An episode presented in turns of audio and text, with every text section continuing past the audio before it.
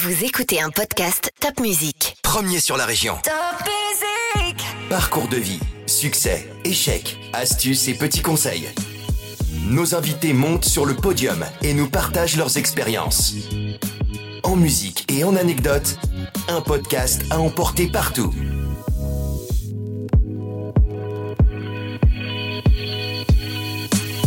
Vous faites de la compétition à haut niveau, il y a des détails qui comptent. On s'accroche à des gris-gris. La veille du combat, je dormais avec mon kimono.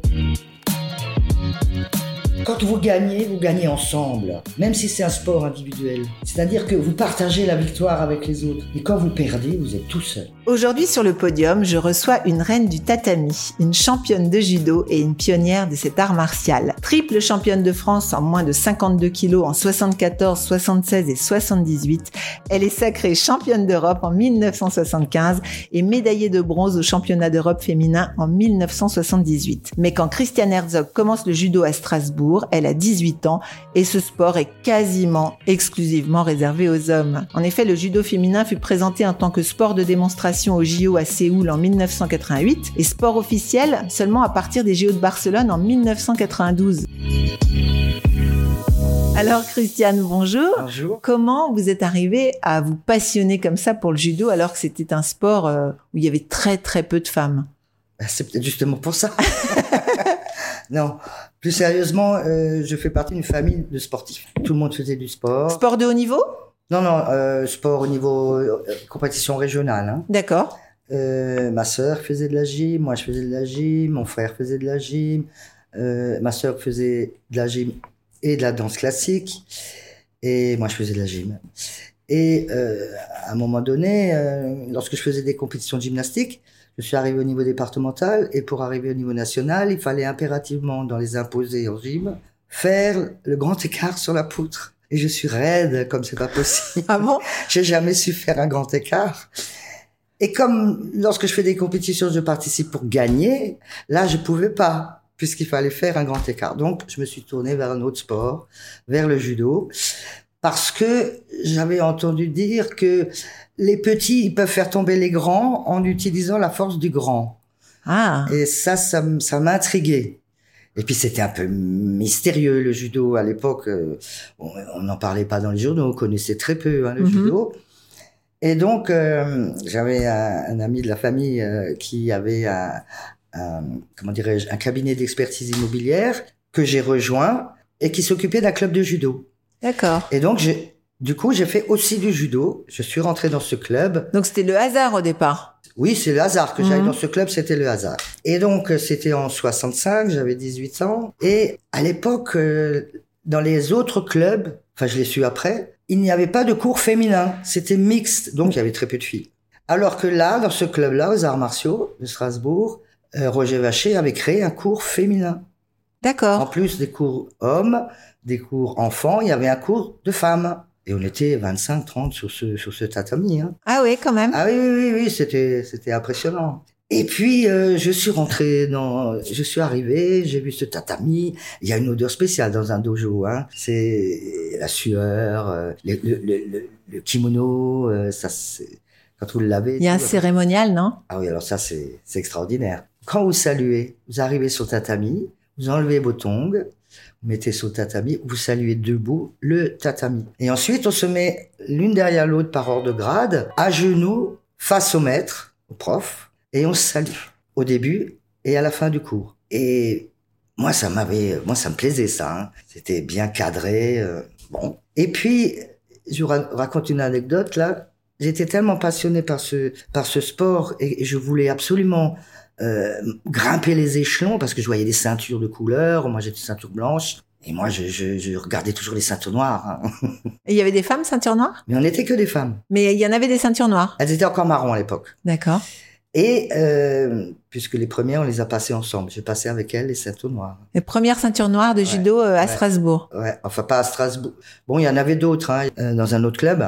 Et puis euh, euh, Vacher me raconte, il me racontait toujours quand tu as salué, tu es venu me voir parce que tu regardais toujours vers les premiers de la file, les ceintures les plus grandes. Les gradés. Et au bout de deux, trois, quatre séances, je lui ai demandé combien de temps il faut faire, il faut mettre pour arriver là-bas. Et vous aviez ce, ce, ce, comment dire, ce tempérament de, Ah oui, de, de toujours. gagnante, en fait? Toujours, Toujours. toujours, en tout. En tout. Aussi bien quand je joue, aussi bien quand euh, je joue aux cartes, aux échecs, euh, parce que je joue au tarot avec des amis, parce qu'à l'INSEP, on jouait beaucoup au tarot.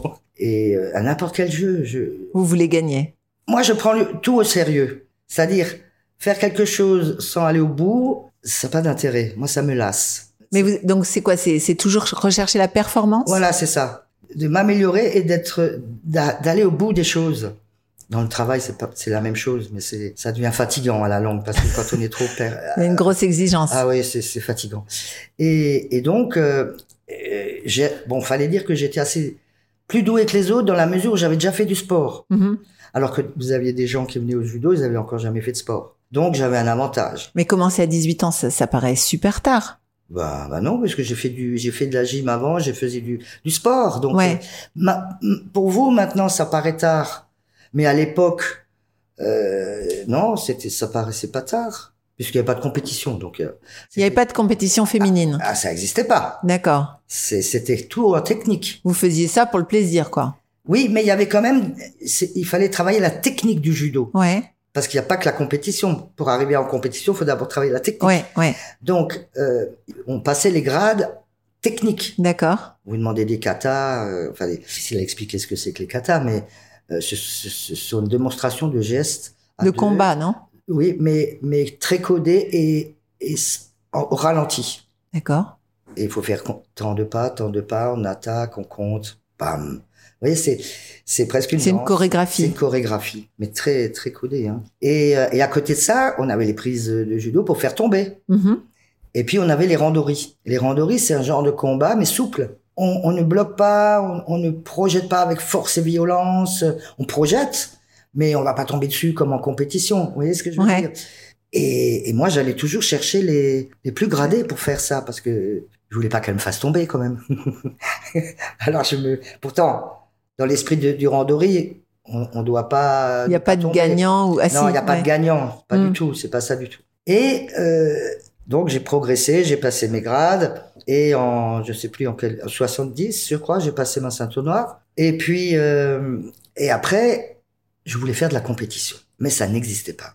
Donc on s'est renseigné au club pour voir s'il y en avait pas ailleurs qu'en France parce qu'en Mhm. France il y en avait pas. Et on a eu des contacts avec des clubs allemands, belges, des clubs anglais, dont les fédérations organisaient des tournois internationaux, où les fédérations envoyaient leur équipe, Mhm. Sauf la note. Et pourquoi la France, euh, il y avait Je pas sais pas, parce que à l'époque, euh, moi je me souviens, on, on bataillait, on essayait de faire le forcing pour obtenir euh, des compétitions, hein, parce que j'étais rentré dans les comités directeurs régionaux et, et, et après au comité directeur fédéral. Mais au début, on faisait le forcing. Hein auprès des dirigeants des, des instances nationales. Non, non, les femmes, c'est dangereux pour les femmes, ça fait faire mal à la poitrine, enfin...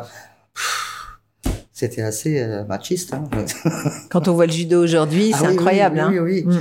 Donc, euh, nous, on était un peu frustrés, donc on a été à nos frais avec nos clubs en Allemagne, en Angleterre, en Belgique. Et là-bas, j'ai rencontré des Françaises qui étaient Ah. comme nous à la recherche de, de, de compétitions et qui avaient trouvé dans dans des revues, etc., qu'il y avait des compétitions euh, ailleurs en Europe. Moi, j'ai connu comme ça Paulette Fouillé, euh, Jocelyne Triadou, euh, Rottier. En fait, c'était l'embryon de la future équipe de France, D'accord. sans le savoir. hein. Mhm. Et puis, euh, quand on allait, on allait dans ces championnats, enfin dans ces tournois, on gagnait tout. Les Françaises? Ah oui, oui, on gagnait tout. Et pourtant, on faisait pas de compétition. Eh oui. Mais euh, on avait de la technique.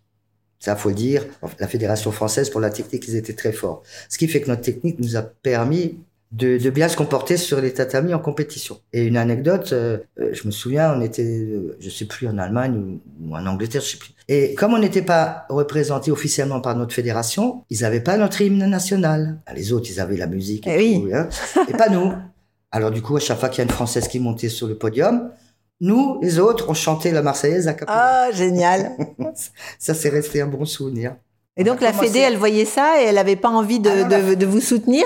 La Fédé a commencé à faire des entraînements nationaux et on a eu de la chance que l'Union européenne du judo a décidé, suite aux tournois internationaux qui étaient organisés en Europe, ils avaient remarqué que ça se développait bien, ils ont, euh, en, 60, en 73, ils ont décidé d'organiser un premier championnat d'Europe féminin pour l'année 75. Du coup, la fédération française s'est dit, ben voilà, on va former une équipe de France. Et pour former une équipe de France, ils organisé un championnat de France. Et le premier championnat de France a été organisé à Paris en 1974, où j'ai retrouvé toutes les copines de, de partout. Et là, j'ai gagné mon premier championnat de France. Et en 75, on avait donc l'équipe de France féminine. Et sur huit titres, on en a ramassé six. On les a toutes, euh, toutes battues. euh. Donc là, la Fédé, elle commence à se dire. Ah oui, oui, oui, oui, oui. euh, Oui, alors là, du coup, après, on a eu des stages nationaux, des, on pouvait participer à tous les tournois, officiellement à tous les tournois internationaux. Et, euh, et après, il y a eu le deuxième championnat de- d'Europe, et tous les deux ans, il y a eu un championnat d'Europe. Et ensuite, il y a eu le, le championnat du monde,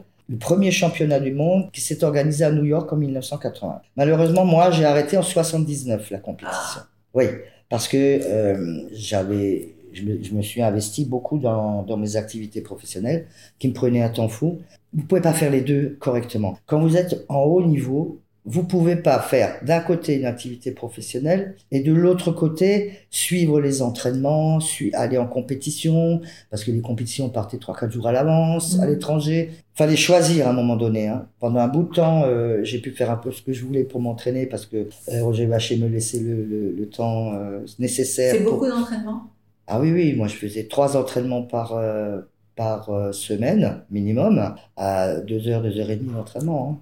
Et est-ce qu'à côté, il y a un entraînement physique? Ah, mais vous, qu'il vous faut. le faites euh, Oui, vous faites des, pas, vous faites des tenir, footings, euh, bien ouais. sûr.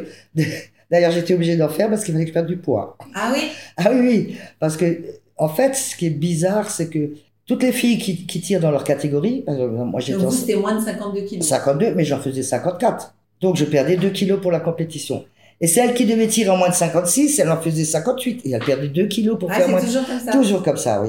Si vous faites 53 kilos, vous essayez de perdre un, un kilo, kilo. pour rester euh, euh, dans la catégorie inférieure. Mais tout le monde fait- faisait ça. Tout le monde avait du poids à perdre. Donc c'était euh, du footing avec des kawaii sur moi pour transpirer. Je, Ah courais, je courais, je courais dans la forêt. Et c'est bizarre parce que quand je courais, j'étais avant les compétitions importantes. Je courais et en courant, je faisais mes combats. Et en faisant mes combats, j'accélérais, j'accélérais. Et puis après, j'arrivais.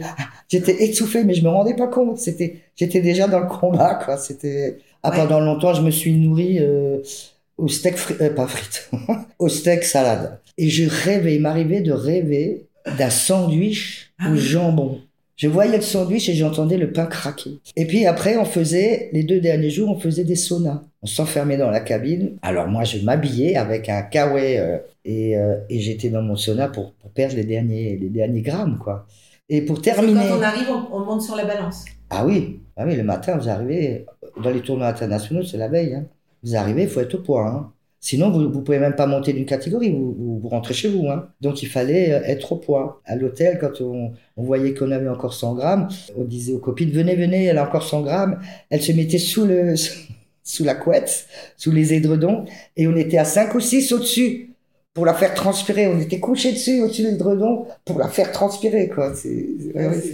Ouais, c'était, c'était super ça. Voilà. Et alors, Donc, qu'est-ce que- qu'est-ce qu'il faut développer? Alors, je- j'en profite pour dire à ceux qui nous écoutent que nous sommes dans votre bureau au pied de la cathédrale qui est absolument majestueuse. euh, Ça regarde à tous la les jours. fenêtre, là, c'est- extraordinaire. hein. Oui. Donc, qu'est-ce qu'il faut comme, euh, comme tempérament euh, de votre point de vue? Parce que vous, vous arrivez dans un sport qui est relativement peu connu, surtout pas féminin du tout. Il n'y a pas Quand de j'arrive. compétition. Voilà, quand vous arrivez, Oui. il n'y a pas de compétition. Non. Vous vous mettez à la compétition, vous vous battez pour qu'il y ait des compétitions. Vous gagnez, Oui, pas qu'une seule. oui. C'est quoi le truc? Bah, Je pense que c'est le, le tempérament. Quand je parle de gagner, hein, euh, quand vous avez le tempérament combatif, quand vous voulez gagner, quand vous supportez pas d'être deuxième.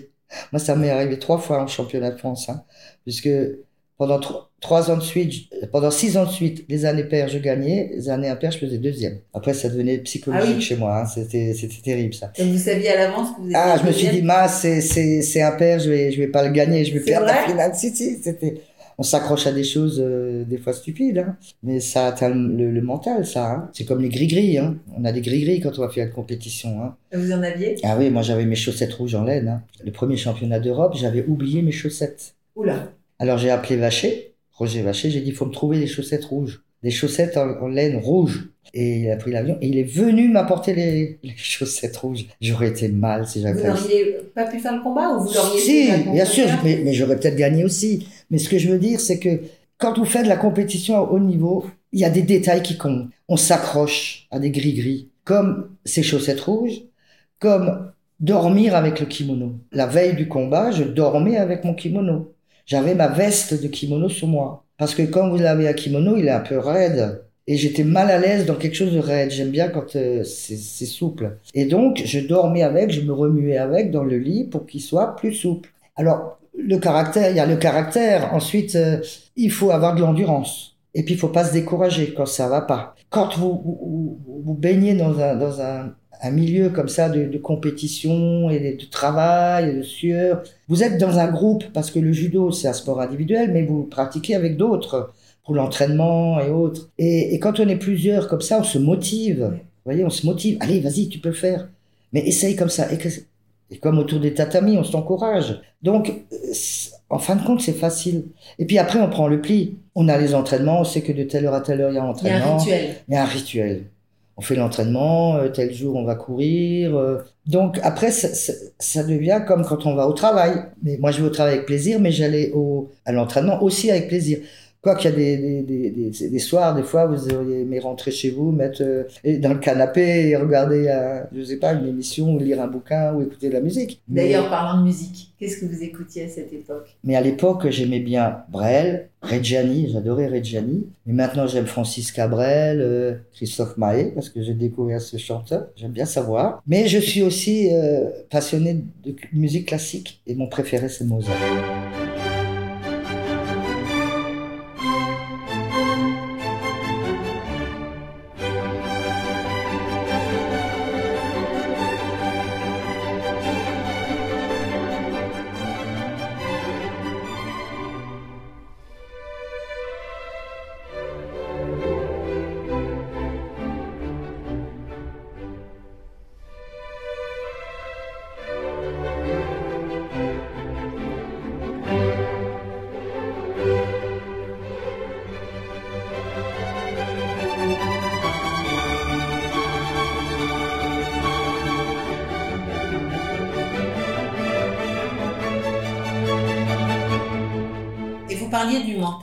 J'imagine que quand vous avez commencé, il n'y avait pas des coachs mentaux, euh, des choses comme ça. Mais vous savez, j'ai un jour découvert ce que c'était que la sophrologie. Parce que j'étais une semaine avant, au moins, au moins une semaine avant que j'aille à la compétition, où il y avait se déroulait la compétition internationale. Tous les soirs, quand je m'endormais dans le noir, je faisais mes combats. Dans votre tête. Ouais, je visu... mais je faisais tout, hein. Le salut, enlever les chaussettes rouges, tout le cérémonial, je faisais. J'entendais mon nom, euh, comme je connaissais mes, mes adversaires, donc je voyais à peu près celles avec qui j'allais combattre, enfin celles que je craignais le plus surtout. Et puis, je faisais le salut, j'entendais Hajime et je faisais le combat. Je faisais tout le rituel, le combat. Je voyais ce que je faisais, la réaction, j'enchaînais, etc. Je gagnais dans mon mes combats. je me voyais toujours gagner. Même, quand c'était pas la bonne année Oui, même quand c'était pas la bonne année. Je voyais toujours gagner et puis monter sur le podium, recevoir la médaille, après euh, faire la fête avec. Donc là, il y avait un hymne depuis. euh, pas au championnat de France, pas mais obligé de chanter. non, non, dans les tournois internationaux et les, les championnats d'Europe, on avait notre hymne, oui, ça c'est sûr. Oui, oui, ça c'est sûr. Et puis, euh, et puis un jour, je regarde une émission euh, sur les Jeux Olympiques de, de ski et je vois l'entraîneur qui explique à ses aux compétiteurs avant une course. Ils étaient assis par terre, les yeux fermés, déjà en tenue, hein, avec leur casque. Alors il leur expliquait voilà, vous faites dans votre tête tout le parcours toutes les bosses, vous refaites tout. Et montrez avec la main le geste, il dit, vous visualisez tout, vous faites tout et vous êtes au maximum, vous vous, vous donnez à fond, euh, toutes les erreurs vous les connaissez, euh, toutes les difficultés, vous voyez toutes les difficultés du parcours et tout. Et tout ça, ils étaient tous en rond, comme ça, euh, les yeux fermés, assis par terre, adossés au mur. Il faisait ça. Et dans le, le reportage, il disait que c'était de la sophrologie. Et là, j'ai dit, zut, je faisais de la sophrologie sans le savoir. Ah oui, c'est génial. Ouais, c'est c'est fou. hein. Et ça vous aidait, ça de visualiser Bah, je pense, que c'est- mais c'est pas que ça m'aidait, c'est que je pouvais pas m'endormir sans le faire. Vous voyez? En fait, C'était c'était une forme de concentration aussi, non? C'est une concentration. En fait, euh, c'était euh, de l'autosuggestion. Il fallait que, que je gagne. Enfin, je voulais gagner et, et avec ça, ça pouvait m'aider parce que je me voyais déjà dans la situation de gagner et jamais dans la situation de, De perdre. perdre, ouais. En fait, c'était une préparation psychologique. J'ai lu un jour que les, les grands champions, ce qui les distingue des autres, c'est qu'ils détestent perdre. Ah bah ça c'est clair, hein. ça c'est affreux. Écoutez, je vais vous raconter euh, le championnat bah, de Munich. là. J'étais championne d'Europe en titre et à chaque fois que j'ai des combats, que je sais que ce sont des compétitions difficiles, hein, tournoi international, ou- C'était qui les plus difficiles? Pour moi c'était une Autrichienne. J'avais une Autrichienne et une des filles des pays de l'Est oh, qui était rude, un, mauvais judo, moche, euh, difficile à travailler. Et il y avait le tournoi, le, deuxième tournoi euh, à Vienne. Quand vous êtes championne en titre, euh, vous êtes supposé être le leader et que les autres aient peur de vous. Hein. Et chose incroyable, contrairement à d'habitude, quand j'avais des combats très difficiles à faire, la veille, quand j'étais à l'hôtel, j'avais un trac fou. Mais vraiment le trac. Le trac, c'est quoi alors? C'est mal au ventre? C'est la trouille. euh, La trouille, tout simplement la trouille. De, de- La trouille de quoi? Bah, de la trouille de perdre, la trouille de, enfin la trouille, comment dirais-je? Non, d'un côté on était pressé d'aller sur le tatami parce Ouais. qu'on en avait marre D'attendre. parce que ça, ça vous ça vous fait un nœud dans l'estomac hein, d'attendre. hein. Vous avez la pression quoi. Une fois qu'il y a Hajime, vous avez plus la, le trac. Une fois que c'est Hajime sur le tatami, c'est fini. Vous faites le judo. Mais c'est avant. Vous avez le trac, ce qu'on C'est appelle. quoi Hajime Ah, c'est commencer. D'accord, C'est l'arbitre qui dit Hajime pour commencer le combat. d'accord. Et pour l'arrêter, il dit maté. Et donc, euh, j'ai toujours eu le trac avant. Mais je n'étais pas la seule, hein, toute l'équipe. hein. Euh, C'était la veille. euh, on ruminait quand on regardait nos- nos- le, le tirage au sort, les tableaux avec qui on est en Et ce jour-là, à Vienne, je n'avais absolument pas peur et j'étais complètement déconnecté. Vous savez, comme si j'étais un spectateur. Comme si j'accompagnais un combattant. C'est-à-dire que J'étais pas concerné. Mais je suis incapable de vous dire pourquoi. Mais c'est, mais c'est impressionnant parce que vous dites, bon, attends, t'es pas, t'es pas, dans- t'es pas dans le rythme là, dans ton rythme de, de, de tension et de pression. C'est pas normal. Et moi, je vais voir euh, mon entraîneur. C'était un nouvel entraîneur qu'on avait. Et puis, je fais, écoute, euh, je comprends pas, j'ai pas le trac, j'ai pas peur. Qu'est-ce, qu'est-ce, qu'est-ce qui se passe là? Il dit, t'inquiète pas, ça viendra assez vite. Bon, c'était peut-être pas les paroles à me dire parce que c'est pas, ça s'est pas arrivé. Et puis, c'était un, un nouvel entraîneur pour les filles, donc euh, il connaissait pas trop la Donc psychologie. ça, c'était en équipe de France? Ouais. Et la nuit, je dors normalement sans être énervé, Avec votre kimono? Avec le kimono, mais sans stress. Le lendemain matin, je vais à la compétition, mais j'étais pas du tout concerné. Et ça m'embêtait beaucoup, hein, parce que je dis, je suis pas dans un état normal. Et je monte sur le tapis, le premier combat, une fille que j'avais toujours battue. J'étais tétanisé. Mais quand je vous dis tétanisé, bloqué. Je tenais le kimono, j'étais au milieu du tatami, et j'entendais Triado qui me criait Christiane, attaque, attaque, attaque. Et moi, je disais, mais je peux pas. Dans ma tête, je, je peux pas. J'étais tétanisé. Et j'ai perdu. Je, je n'ai jamais compris, peut-être qu'un scientifique pourrait m'expliquer ça, Ouais. pourquoi j'ai été dans cet état-là et, et que j'étais pas dans un état normal de compétition. Mhm. Mais il y a certainement une raison. Il y, y en a une, parce que sinon c'est pas normal. On peut pas être comme ça. Et ça, c'était, ça ne s'est jamais reproduit? Mais ça, c'était au, au championnat d'Europe, au, au deuxième, où j'ai fait troisième. Après, je me suis un peu réveillé.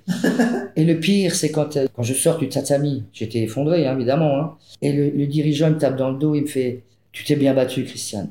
Ah, on pouvait pas me dire le pire, pire ça que ça. Horrible. Je savais que j'avais été nul, que j'avais rien fait, que j'avais pas levé un pied. Et il me dit C'est pas grave, tu t'es bien battu. Ouf, ça, ça c'était. Là, j'ai eu beaucoup de mal à écouter ça. Il aurait mieux valu qu'ils disent rien. hein, Et la que- fois d'après, vous avez gagné? Et après, après c'était le championnat. Ça, c'était en 90. Et après, j'ai arrêté les compétitions. Mais à cause de ça? Peut-être aussi à cause de ça, mais bon, j'avais quand même déjà prévu euh, de lever le pied parce que j'avais trop de travail, parce que je m'investissais dans mon activité professionnelle. Et je faisais de l'arbitrage aussi, parce que bon, j'ai été arbitre national et international. Et euh, l'arbitrage, le judo, les entraînements, euh, les trop, déplacements, c'est trop. Ou alors faut faire que ça. Hmm. Mais je faisais pas que ça. Donc, ça m'a peut-être, c'est vrai que ça m'a peut-être, raison. C'est peut-être ça, oui. Donc en, 4, en 79, j'ai arrêté la compétition. Et en 80, il y a eu les premiers championnats du monde féminin. Donc je ne les ai pas faits puisque j'avais arrêté la compète. Et puis euh, je suis allé là-bas quand même. Hein. J'ai suivi les championnats à New York pour soutenir les copines. Quoi. Mais ça m'a fait un peu mal, euh, mal de ne de, pas être dedans. Ah quoi, parce que... Et alors, dans, dans, cette équipe de France, vous êtes des filles qui viennent un peu de. de Eh ben, ce sont à peu près l'équipe de France au début. C'était les filles que j'avais rencontrées à, à, à l'étranger avant qu'il y ait des compétitions Voilà. chez nous. Et là, vous êtes quand même encadré, il y a, il y a des. Ah oui, ah oui, oui, non, non, non, non, non, non, oui, Vous bien partez- sûr. Vous partez faire des stages alors Oui, oui, oui. Oui, oui, bien sûr. Hein, On a été au Japon aussi. euh. Dès que la fédération a décidé de faire une équipe de France, après on rentrait dans le, dans, dans le cadre officiel, c'est-à-dire que on avait, euh, on Vous aviez des, des joggings entraîneurs. pour femmes et non pas des joggings pour hommes? Ah non, non, non. le- la première compétition où on est allé à l'étranger, euh, on n'avait pas le survêtement de De l'équipe de l'équipe. France. On a dit, mais comment ça se fait qu'on n'a pas survêtement Ah, mais si vous en avez un, on vous a apporté une valise, c'est ceux des garçons. Vous n'avez pas prévu le coup Eh ben, euh, nous, on n'était pas contents parce que les autres équipes, elles avaient déjà leur. euh, leur tenue. Alors nous, on s'est un peu révoltés, il faut dire. hein. On nous traitait de, de rebelles, ou je sais plus, parce que on, on voulait euh, un survêtement de l'équipe de France. Bah, on était fiers de porter un survêtement de l'équipe de France. Alors on a quand même eu, après, on a, mais à partir de là, à partir du championnat d'Europe, tout s'est développé. Hein. On a, on a même pu arbitrer des, des combats masculins, hein, parce qu'à l'époque, on pouvait arbitrer euh, les enfants, même pas les combats des filles. Ah oui, c'est pas vrai. Mmh. Les, les femmes arbitres n'arbitraient que les enfants. Oui, oui, oui, oui, oui, oui. Oui, oui, moi je m'étais euh, je m'étais fâché, quoi. Et puis, euh, et puis oui, euh, après on a eu le droit d'arbitrer quand même les féminins et après les masculins aussi. Regardez dans le foot, euh, le, le, les, Il commence les à y arbitres avoir. féminins commencent. Comment Seulement maintenant. Ah ouais, seulement Ouais. maintenant, c'est incroyable quand même. Moi je me souviens avoir arbitré euh, championnat de France, j'ai arbitré Douillet, euh, vous avez peut-être connu. Oui, bien sûr. Douillet, euh, et c'était intéressant. Moi, moi, j'adorais ça aussi, l'arbitrage. C'était bien. J'ai- j'ai- J'aimais beaucoup l'arbitrage. Mais ça prenait du temps, tout ça. Ouais. Donc, à un moment donné, j'ai dit, bon, faut que tu choisisses. Hein, T'as plus 20 ans, euh, la compétition à haut niveau pour toi, maintenant, ça Donc, va être Jusqu'à quel âge vous avez fait de la compétition? Jusqu'à 32 ans. Ah oui, quand même. Donc euh, on va dire que quoi, à 35 ans, vous avez arrêté de, de, de penser au judo? Enfin, Ah non, j'ai jamais arrêté de penser au judo. Ouais, De faire de la de compétition. faire de la compétition. Par contre, j'ai toujours donné des cours au club. Ça, ça a été pour moi des moments fantastiques. Quand j'ai arrêté la compétition, j'ai fait des cours euh, aux enfants euh, le, le, le jeudi, parce qu'à l'époque c'était le jeudi, euh, qu'ils avaient pas classe. Mhm. Et j'ai adoré ça. Parce que j'ai découvert qu'en enseignant, on découvrait encore des choses dans le judo. C'est-à-dire que je voyais un, un- un jeune qui faisait un mouvement de judo, mais que ça passait pas. Alors, je voyais ce qui, ce qui n'allait pas. Et je lui disais, regarde, tu fais ça, tu poses là, tu fais ceci, tu plies là, et ça passait. Et ils étaient contents que ça passe. Mais moi, j'ai découvert des nouvelles façons de faire du judo en l'enseignant. À chaque fois que j'enseignais quelque chose qui qui était pas bien, enfin parce que parce qu'il le faisait pas bien, j'essayais de trouver la solution. Et c'est extraordinaire parce que en faisant de l'apprentissage à quelqu'un, vous apprenez en même temps. Mhm. Et vous, on, on peut faire du judo comme ça en dilettante pour s'amuser euh, Oui, euh, bien comme sûr. on fait un match de tennis par exemple? Ah bien sûr, vous pouvez faire du judo sans faire de la compétition. Ouais. Vous pouvez faire du judo euh, technique si vous voulez. Mais on dit tiens, viens, on va se faire une partie de judo ou qu'est-ce que Ah non, non, non. non, non, dites, ah, allez, j'ai une heure, on va Ouais, ça. On va dans Non un club. Non, non. Non, non, parce que pour faire du judo, il faut faire un échauffement. Faut... Quand vous commencez la saison euh, de judo et vous n'avez pas fait de sport, je peux vous assurer que les courbatures, vous les sentez bien. hein. Ouais. Et puis, il faut préparer le corps à ça, hein, parce qu'il y a quand même des chutes. C'est, pas douloureux. Mais euh, il faut préparer le corps à ça. Vous en faites encore? Non, j'ai arrêté là. Mais je suis les, les- toutes les compétitions de judo. Hein. Non, non, mais j'ai encore gardé les contacts avec des Vous judokas. faites plus de- de- d'enseignement Non. Non, et non plus d'arbitrage non plus. non plus. Ah non, non, l'arbitrage, euh, pour arbitrer au, au niveau international, il faut... Et puis le judo évolue en technique aussi. Par rapport à, à mon époque, le judo a évolué dans les techniques. Il faut suivre les stages euh, pour actualiser la- l'arbitrage, hein, parce que ça s'actualise au, numé- au- au niveau mondial. Donc après, c'est répercuté dans les fédérations, donc il faut toujours suivre les stages les et, et les formations. Hein, donc vous pouvez pas dire comme ça, euh, je suis arbitre à vie, hein, c'est pas vrai. Hein. Et donc vous avez arbitré des grands matchs? Les championnats d'Europe, je crois que c'était à Cologne. là, là aussi, ça doit être une ambiance Ah extraordinaire. Ah oui, là c'est bien aussi. hein. Parce qu'il y a un corps arbitral. Et de tous les pays. Et on se retrouve entre nous. Alors on a des fois des problèmes de langue parce que bon les Français à l'époque l'anglais ils connaissaient pas, hein, savaient pas, parlaient pas des langues étrangères les Français. non c'était c'était c'était sympa aussi. Le sport, euh, t'as créé des moments intenses. C'est les, les plus fortes sensations de ma vie, c'était dans le judo. Parce que vous gagnez, il y a une chose que j'ai retenue. Quand vous gagnez, vous gagnez ensemble, même si c'est un sport individuel. C'est-à-dire que vous partagez la victoire avec les autres. Mais quand vous perdez, vous êtes tout seul. C'est vrai. Ah, c'est terrible. Quand j'ai quand j'ai fait ce championnat d'Europe où j'ai pas levé un pied au premier combat, j'étais seul au monde. Les gens ils venaient me dire, les autres, c'est pas grave, c'est pas grave, j'entendais pas. J'entendais pas. J'étais dans ma bulle de désespoir. Mm. J'étais tellement abattu, mais j'étais en colère aussi parce que je comprenais pas pourquoi j'étais dans cette situation qui m'avait échappé. J'ai plus le contrôle et ça, ça, me- ça me perturbait parce que je comprenais pas pourquoi. C'était pire que perdre en fait. Ah oui, c'est pire que perdre perdre. quand on Perdre quand on s'est battu. Voilà. On a tout donné, l'autre était plus forte. Ok, j'ai perdu. Mais perdre sans se battre, Ouais. mais ça c'est la pire, la pire défaite. C'est même pas une défaite, c'est un renoncement, c'est, c'est un abandon. C'est, c'était pas possible. Et ça, j'ai eu beaucoup, beaucoup de mal à, à l'encaisser. hein. Et je peux vous dire que le soir, dans ma chambre d'hôtel, j'étais vraiment seul. hein. À ruminer. Ah oui, oui, oui. C'est pour ça quand je vois de grandes compétitions, n'importe quel sport, hein, et que je vois que qu'un un garçon qui était qui était le leader, enfin qui était le, le- Bah, Teddy Riner. qui Teddy Riner. euh, et qui, oui, voilà, contre contre qui a perdu euh, contre le Russe. Moi, j'ai trouvé ça scandaleux qu'il donne la victoire au Russe, parce que le Russe, il a pas levé une patte. Il a eu deux deux avertissements pour non combativité, en sachant qu'au troisième, on le sort du tapis, il est éliminé. Et Teddy Riner, comme il voyait qu'il pouvait pas se battre parce que l'autre refusait le combat, il reculait, il mettait les bras en avant.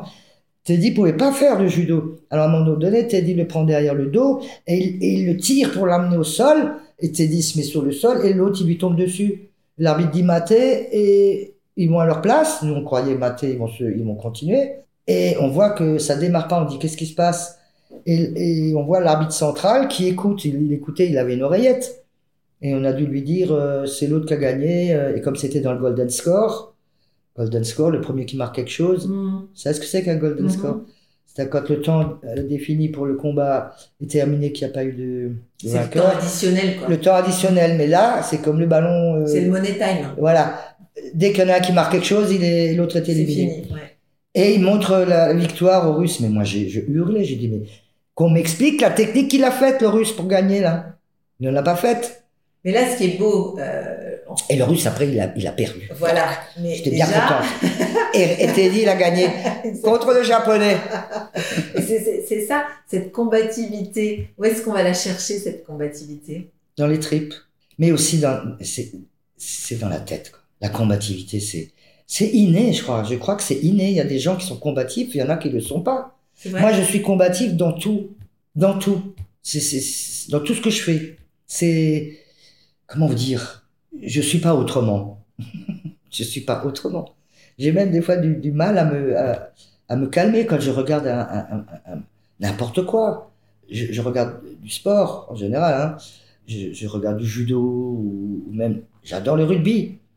J'adore le rugby. L'équipe de j'ai été avec euh, bah tiens avec un autre une autre euh, médecin légiste Annie Géraud qui est médecin légiste à l'institut euh, à Strasbourg qui est fan de, de rugby mais elle, elle est de Toulouse et moi ma famille elle est de Toulon.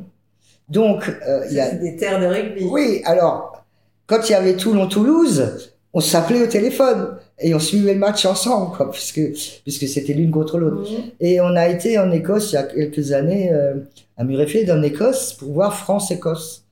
On est parti là-bas euh, pour voir le, le match du rugby, quoi, en vrai, à Ouais. Murrayfield. Écoutez, l'hymne, l'hymne, euh, l'hymne est, est magnifique, ça vous donne la chair de poule, l'hymne écossais. Qu'est-ce que c'est beau! Il commence sur le toit de- du, du ta- du stade, une cornemuse, et après il y a l'orchestre qui joue, et les, et les gens ils chantent. Et à un moment donné, l'orchestre s'arrête, et les gens ils chantent. Mais vous avez la chair de poule. Mhm. Mais rien que d'en parler, j'ai la chair de poule là. C'est, il magnifique cette île. Toutes les deux, on se, on se tirait la bourre quand on est, quand on, il y avait Toulouse, Toulon. Mais vous aimez euh, dans la vie de tous les jours, dans, dans votre, vous êtes euh, évidemment très bien installé professionnellement, mais est-ce que c'est toujours le combat? C'est toujours le challenge? Alors dans le, dans la profession, je, je suis secrétaire général de la compagnie des experts de justice qui regroupe tous les experts inscrits à la cour. Donc beaucoup de travail et donc l'organisation. Mais là c'est pareil. Tout ce que j'organise, il faut que ce soit parfait. Donc je vais m'attacher à des détails qui vous prennent du temps, mais il faut que ce soit parfait. Ouais, c'est c'est encore un challenge. Comme le kimono, faut qu'il soit parfait. Il faut que ce soit parfait. C'est c'est mais c'est dans mon tempérament. Mais c'est c'est quoi? C'est l'éducation? C'est vos parents? Non, non, même pas, Parce non, que vous même étiez pas. tous sportifs, non? Mais on a tous été des sportifs. Mais je sais pas d'où ça vient. Franchement, j'en sais rien. Mais vous savez quoi? Ça me plaît. Ça me plaît d'être comme ça. je pourrais pas être autrement. Mais heureusement. Ça me plaît.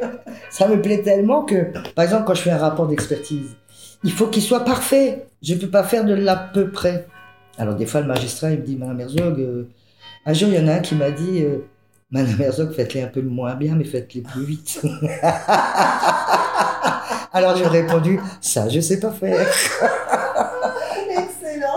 Oui, c'est vrai. Mais alors, je cherche toujours la petite bête pour pas que ce soit contestable. Et c'est ça qui vous faisait gagner, vous Il pensez? faut. Mais oui, c'est la même chose. C'est la. Parce que on n'avait pas, on regardait pas la vidéo, les matchs, on, on décortiquait pas la façon Non. dont l'adversaire. À l'époque, non. Je faisais même pas de vidéo. Bah ouais. Donc justement, comment, comment on, comment on peut se perfectionner? Mais, mais parce que, mais parce que quand vous avez rencontré quelqu'un, vous savez ce qui vous a gêné. Vous savez pourquoi elle était embêtante. Et puis le coach les entraîneurs, ils regardent les techniques qu'elles font. Si c'est un mouvement d'épaule, si c'est un mouvement de jambe, si c'est un mouvement. Et après, vous rentrez, vous rentrez chez vous euh, à l'entraînement, vous travaillez sur quelqu'un, vous dites tiens, tu vas me faire ce mouvement-là. Tu, tu essayes de me passer Ippon Soenage, mouvement d'épaule. Et puis je vais essayer à chaque fois de, de l'éviter et de trouver la parade. Mais ce qui fait que vous étiez, que vous gagnez, c'est que vous travaillez plus que les autres? J'en sais rien. C'est que d'abord on avait une bonne technique, ça c'est primordial. Mais on avait la niaque. Mais dans votre catégorie des moins de 52 Ah oui. kilos, vous étiez plusieurs. Ah oui, mais on se tirait la bourre entre nous pour être qualifié. Hein. Ah, Ah oui. Et pour être qualifié, il parce qu'il n'y en fallait. a qu'une qui est qualifiée? Ah oui. À l'époque, on était deux. Maintenant, je crois. Je crois qu'il n'y en a qu'une maintenant. On était deux à, à se Donc là, il n'y a pas de copine. Et après, ah non, non. D'ailleurs, je vous explique. Pour être totalement franche, on était sept. D'accord. Et on, on était toujours sympa avec les filles, mais de l'autre catégorie. eh oui, les autres, c'était des concurrentes. Eh oui. Eh oui, mais il y avait une osmose. Mais bon, il y avait de la concurrence dans, dans, dans, dans l'équipe, euh, dans, quand on faisait des stages nationaux, même dans les équipes de France. Parce que les équipes de France, euh, quand il y avait des stages, on était une trentaine, hein, au lieu d'être sept. Hein, il y avait... Mais les autres, elles, elles attendaient de nous voir tomber pour prendre la place. Hein. Donc, euh, nous, on devait un peu faire attention. Mais c'est vrai que Donc les qualifs. quand on se retrouvait en, en- Ouais. quand on se on était copines quand on était en, en stage national ou à l'étranger ou mais quand on était euh, au championnat de France on se on se parlait pas hein. Enfin, Ah oui? moi quand je croisais les filles de, de ma catégorie je, je marchais tout droit boum donc quand on se croisait euh, dans la salle de pesée et tout euh, on se je te connais pas Ah ouais, on est déjà concentré dans le ah combat, ouais en mais moi j'étais concentré depuis trois jours hein. donc euh, donc euh, voilà Et, et pour les qualifs alors? Ben, les qualifs, ça se faisait en interrégion. L'Alsace, on allait à Creil, alors c'est toute l'interrégion Est, pour être qualifié pour aller au championnat de France. Et donc là, c'est pareil, il n'y a plus de copines. Ah oui, il avait plus de copines. Ah, sauf avec les filles des autres. Et oui, c'est ça. Celles qui font plus de 52 kilos, mais bien en reparler. Au moins. Ah, c'est génial. Et alors, on arrive à, à comme ça, euh, euh, quoi, c'est ça, c'est aussi une mentalité de champion, c'est-à-dire que on arrive à ne pas euh, se dire, euh, on va se fâcher ou j'en sais rien, ou c'est plus ma copine à ce Non, moment-là. non, ça n'a rien à voir. Non, non, non, non, non, non. On se fâche pas. On n'est jamais fâché. Sauf si, si c'est une fille qui est pas intéressante et qui est emmerdeuse, hein, ça peut arriver, hein, dans un groupe. Hein. Quelqu'un qui est snob, qui est, qui se la joue, et qui, qui snob les autres. On laisse tomber, quoi. Mais c'est rare. C'est rare. Alors que sinon, euh, on partage les mêmes, on partage les mêmes angoisses, hein, on partage les, les, les mêmes entraînements durs, euh, on, on partage les victoires, mais euh, on sait comment c'est dur de perdre aussi, chacune notre tour. Donc on partage des choses, on peut pas être fâché. Bon, même si vous êtes battu par une, moi quand je, bat, je perdais en, dans les années impaires, bon, oui, c'est vrai. ah, les années impaires, c'était dur. Et puis, euh, bon, je, je, je sympathisais pas forcément avec euh, la fille qui m'avait battu parce que je savais que la prochaine fois, il fallait que je la mette sur la L'année tête. d'après, vous toute façon. Non, ça, je savais pas que j'allais gagner, mais j'espérais. Donc je me disais, celle-là, il faut la mettre sur la tête. Donc il faut que, il faut pas que je sois trop copine avec elle, quoi. Oui. C'est comme quand on rencontrait, on faisait des stages internationaux à Beauvallon. C'était fabuleux. Près de Saint-Tropez? Ouais, c'était fabuleux. Et puis, euh, et puis il y avait des, des filles de tous les pays d'Europe qui venaient à nos stages. Enfin, c'était un stage privé organisé par le club de, de Beauvallon. Stage privé, c'était fabuleux ça. Et il y avait euh, des équipes de toute, de toute, de toute l'Europe, des équipes féminines. On faisait un stage féminin. Et ben, on retrouvait les, les nénettes qu'on avait vues dans les, dans les championnats, dans les tournois ou dans les championnats d'Europe. Et on faisait la bringue le soir ensemble et tout. Enfin, c'était, c'était sympa. Mais là, ça allait. On pouvait être copine avec tout le monde. Oui, il n'y avait pas d'enjeu. Il n'y a pas d'enjeu. On s'entraîne ensemble. C'était des vacances, en fait. Ouais. Bord de la mer, euh, sur la plage. Des vacances entraînement, si on veut. Mhm. Mais quand on se retrouvait, Sur le tatami, non, avant, à l'hôtel, eh ben, on se croisait, c'était, zut, je te connais pas. hein. on mange pas ensemble. euh, Et moi, je disais-. Toi, je vais te bouffer, je vais te bouffer. Ah ouais. Dans ma tête, je disais, mais, mais toi, je vais te bouffer. ah oui, mais on se motive comme on peut. Bah oui. On se motive comme on peut. Ah, si vous n'êtes pas motivé, si vous n'avez pas le mental, le mental, c'est primordial. Primordial. Si vous n'avez pas confiance en vous, si, vous avez peur, vous pouvez pas gagner. Il faut l'entraînement, la condition physique, la technique, la niaque et le mental. Moi, je sais, je l'ai vécu quand j'étais là au, deuxième championnat d'Europe. Le mental était parti, hein, il n'y a plus personne. hein. Et je comprenais pas pourquoi. Et le mental, comment ça se travaille? Je sais même pas si ça se travaille. Vous voyez ce que je veux dire? C'est à force d'entraînement, à force de d'essayer des choses sur le tatami et que ça passe. Et puis avec le temps, euh, je sais pas comment vous expliquer comment on travaille un mental. Je, je, je crois que en fait, on doit être vachement égocentrique ou on doit être euh, quand on est sûr qu'on va gagner. euh, C'est je, je sais pas, mais c'est de la prétention. Enfin, je sais même pas si ça. C'est pas de la prétention parce que parce qu'on n'est pas sûr de gagner. Donc, mais je sais pas comment vous expliquer ça. C'est c'est inné.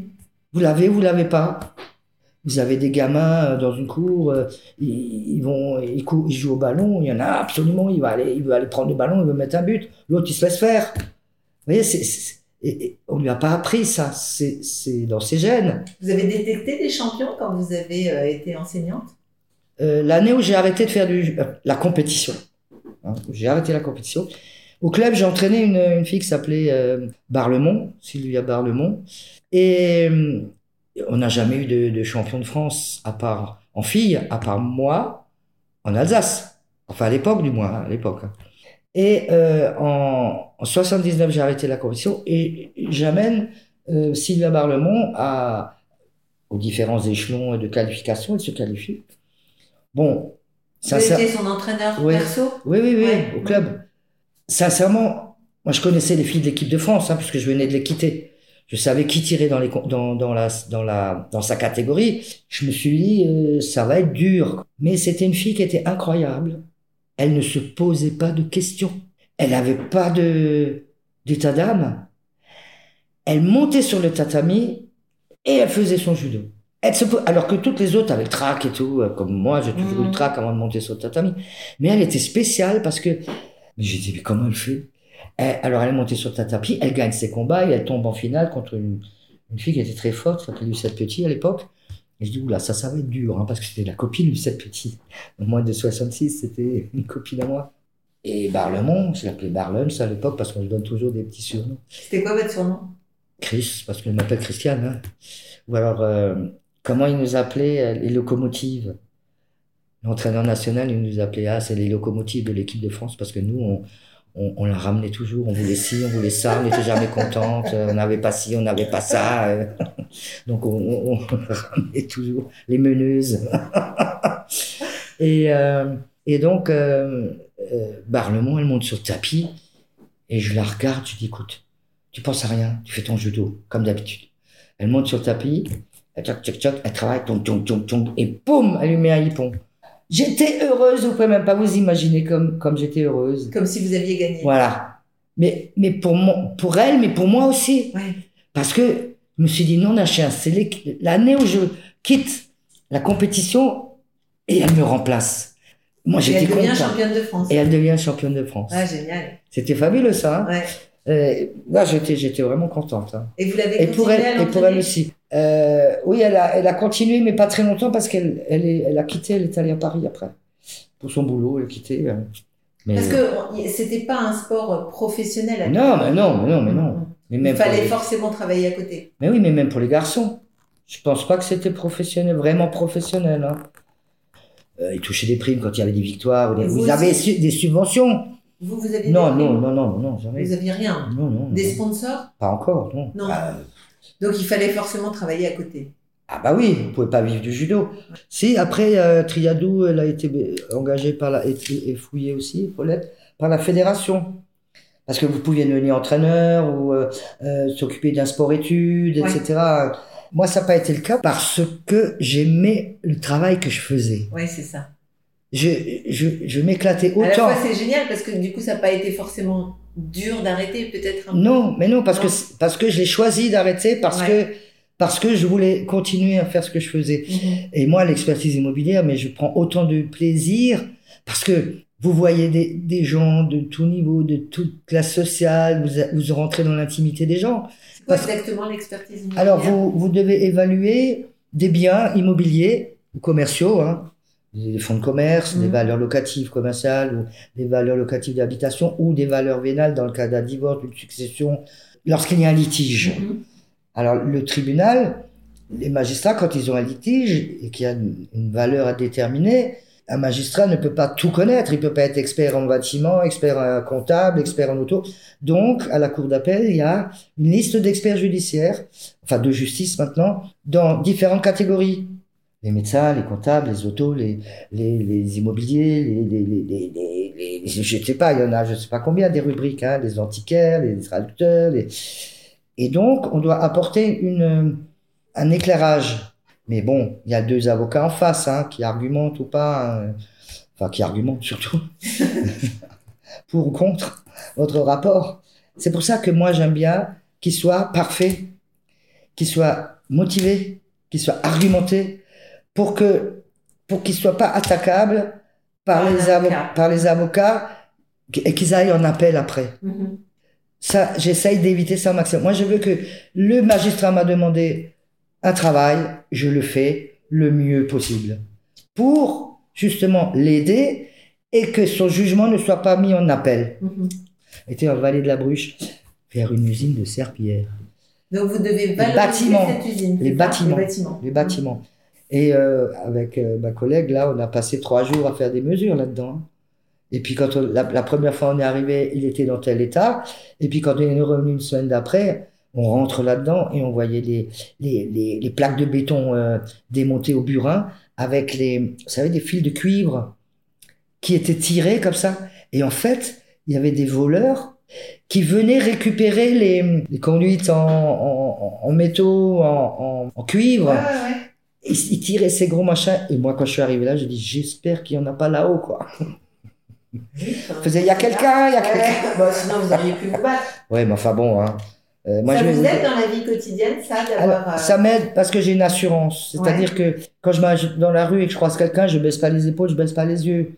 Vous voyez, je, je, je, je suis assez tranquille. Mais vous seriez capable de, de, J'en sais rien. choper quelqu'un. Alors ça, j'en sais rien du tout. J'essaierai, ça c'est clair, si j'étais en danger. Ouais. Si j'étais en danger, mais si un gars, il, il- il m'insulte et puis je commence à le mettre par terre, ça va pas ça. hein. non, c'est un sport. hein. c'est un sport. Sport de combat, mais c'est un sport. Tiens, d'ailleurs, j'ai, j'ai reçu ce mail le 24 novembre 2020. Je vous le lis rapidement. Hein. Bien sûr. Cher Christiane, mon nom ne te dira peut-être plus grand-chose, ce qui serait compréhensible. Je m'appelle Jean-François Duplat, tu m'as enseigné le judo il y a 40 ans. Alors voilà, je t'envoie ce mail en guise de remerciement. Dans la vie, nous avons tous des moments clés où on a dû choisir un chemin plutôt qu'un autre. C'est un peu ce qui m'arrive en ce moment. À 18 ans, j'ai quitté Strasbourg et ce qui m'était cher pour vivre l'aventure nord-américaine à Montréal. J'y travaille depuis 30 ans dans le milieu du cinéma.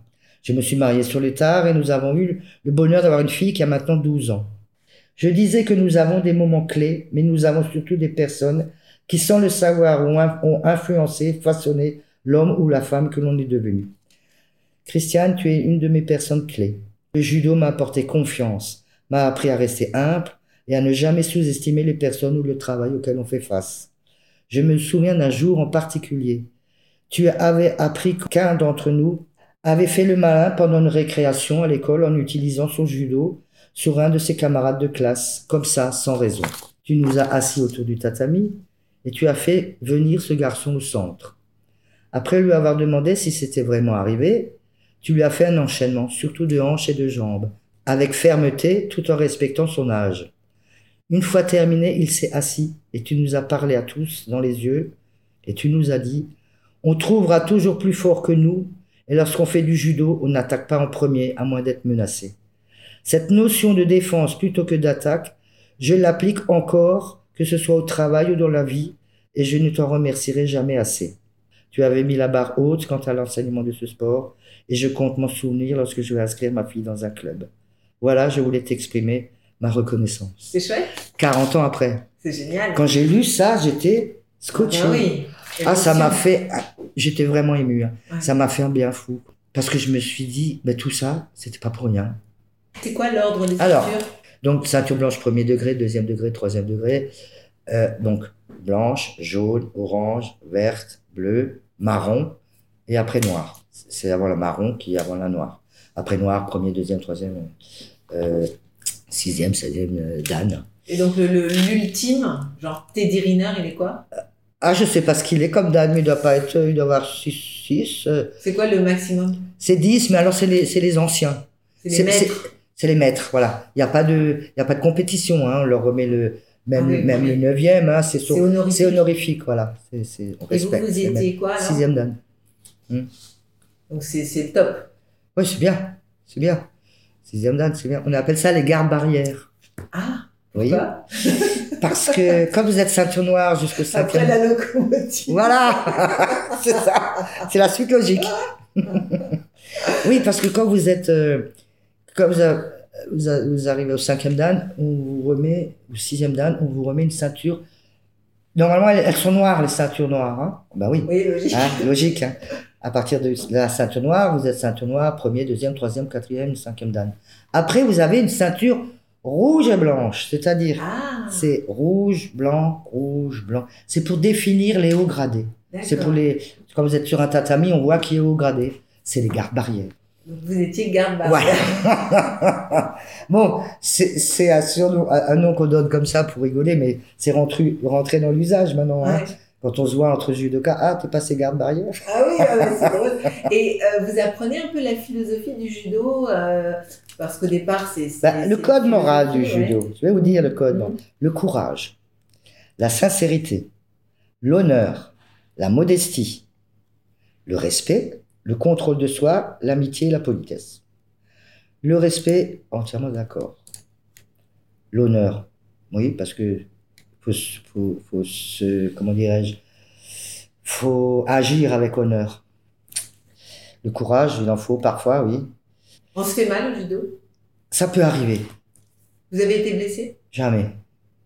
Parce que aujourd'hui, ils sont toujours tous blessés Ah oui, oui, cheville, oui, au poignet, Oui, oui, oui.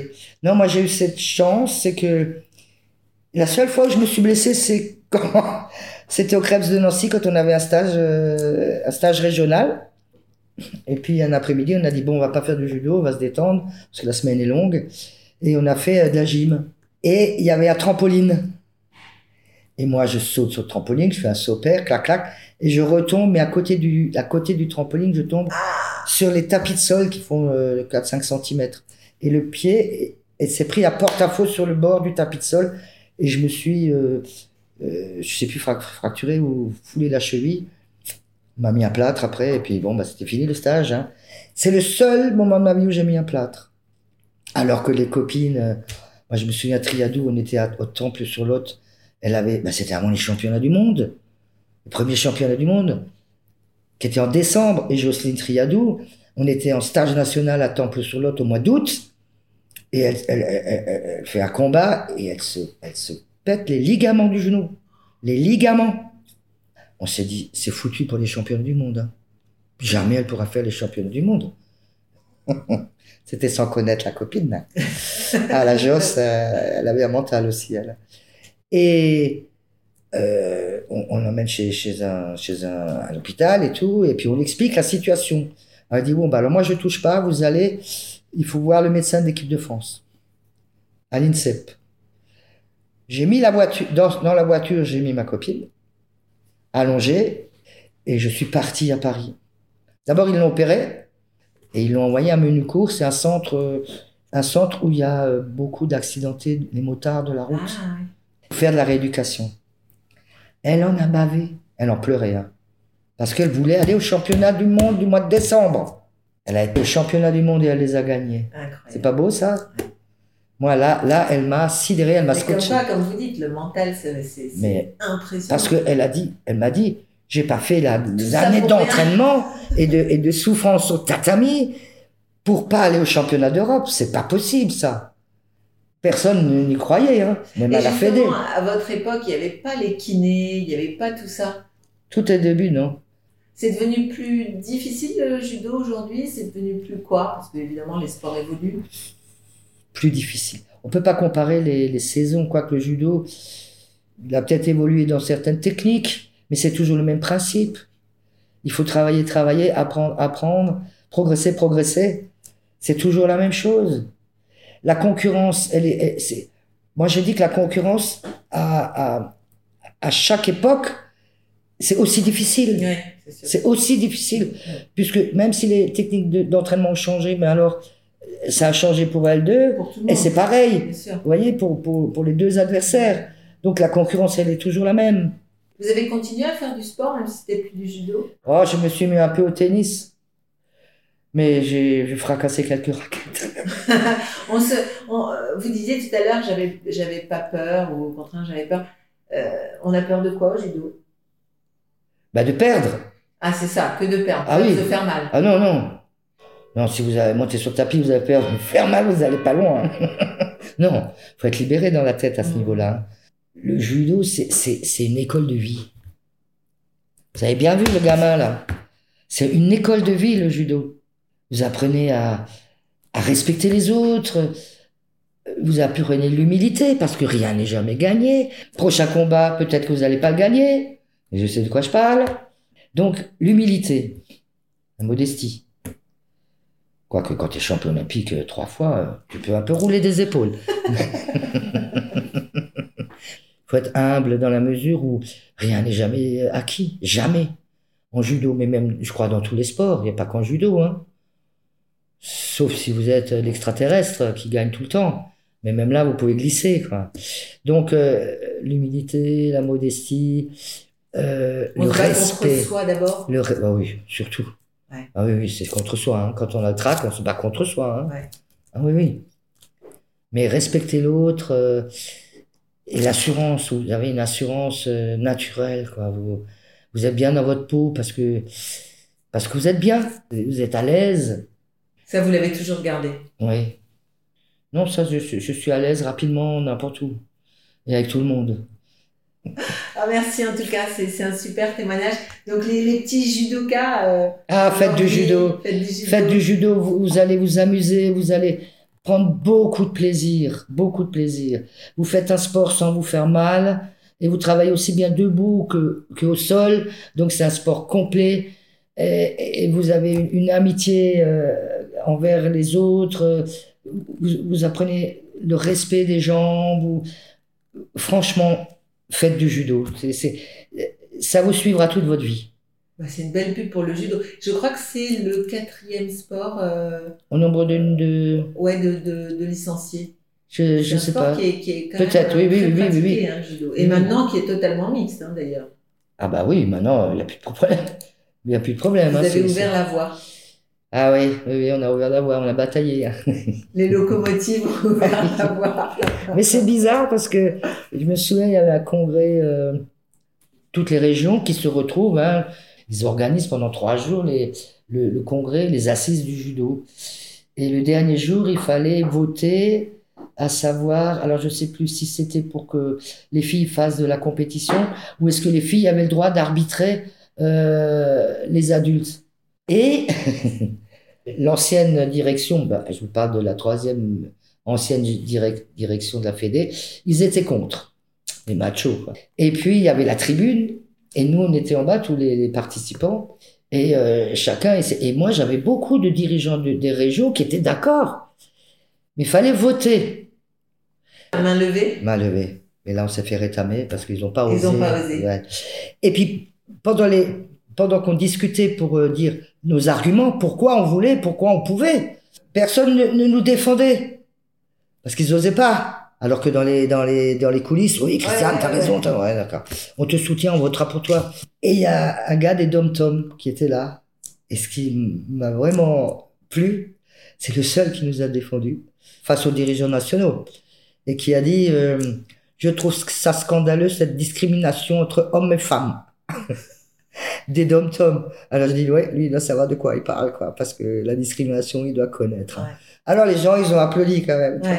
vous voyez mais mais c'est le seul qui a pris la parole c'était fou Vous êtes féministe? J'ai eu beaucoup de mal à une époque, quand euh, il y a quelques années, assez longtemps d'ailleurs, on disait il faut tant de personnes dans tant de femmes par rapport à tant Ouais. d'hommes dans tel.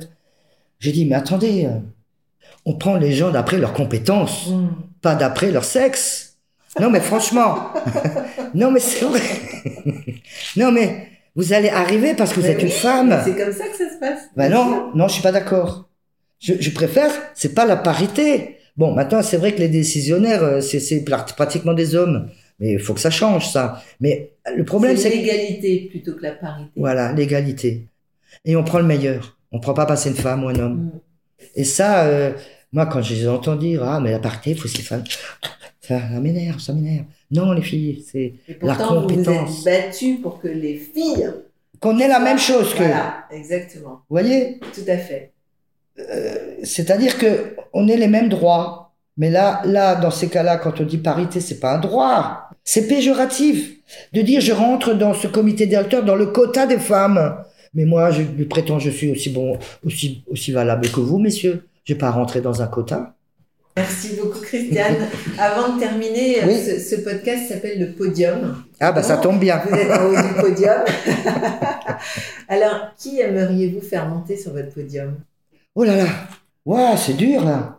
Faire un choix? Ouais, parce qu'il faut que je fasse un, un bon choix, parce que les autres, ils vont dire pourquoi pas moi? Mais bon, là, on est, on est sur le tatami, il n'y a plus de copines. Hein. Eh ben ma sœur, parce que ma sœur et moi, on se tirait la bourre quand on faisait de la gym ensemble. Elle, elle était meilleure que moi. Et un jour, j'ai gagné le, le- le championnat de, de région, alors que c'est elle qui était euh, La favorite. la favorite, mais elle est tombée de la poutre. Et moi, j'ai gagné. Et, C'est voilà. elle, elle- c'est elle qui vous a donné ce, ce goût de vaincre, en fait? Ah oui, aussi parce qu'on se, goût de ti- la oui, victoire. oui, on se tirait euh, la bourre, comme on disait. Hein. Et, euh, et là, je vais l'emmener sur le podium avec moi. Je vais lui dire, toi, je t'ai pas oublié, tu viens avec moi sur le podium. Elle s'appelle Evelyne. Merci beaucoup, c'était super. Une musique pour terminer qui vous ferait plaisir. Ah, j'adore cette chanson.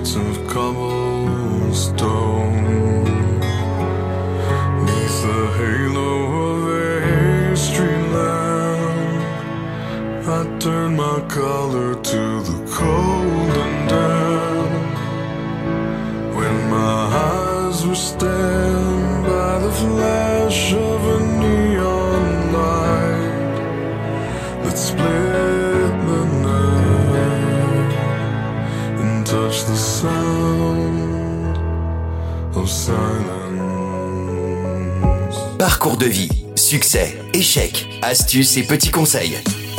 Nos invités montent sur le podium et nous partagent leurs expériences. En musique et en anecdotes, un podcast à emporter partout.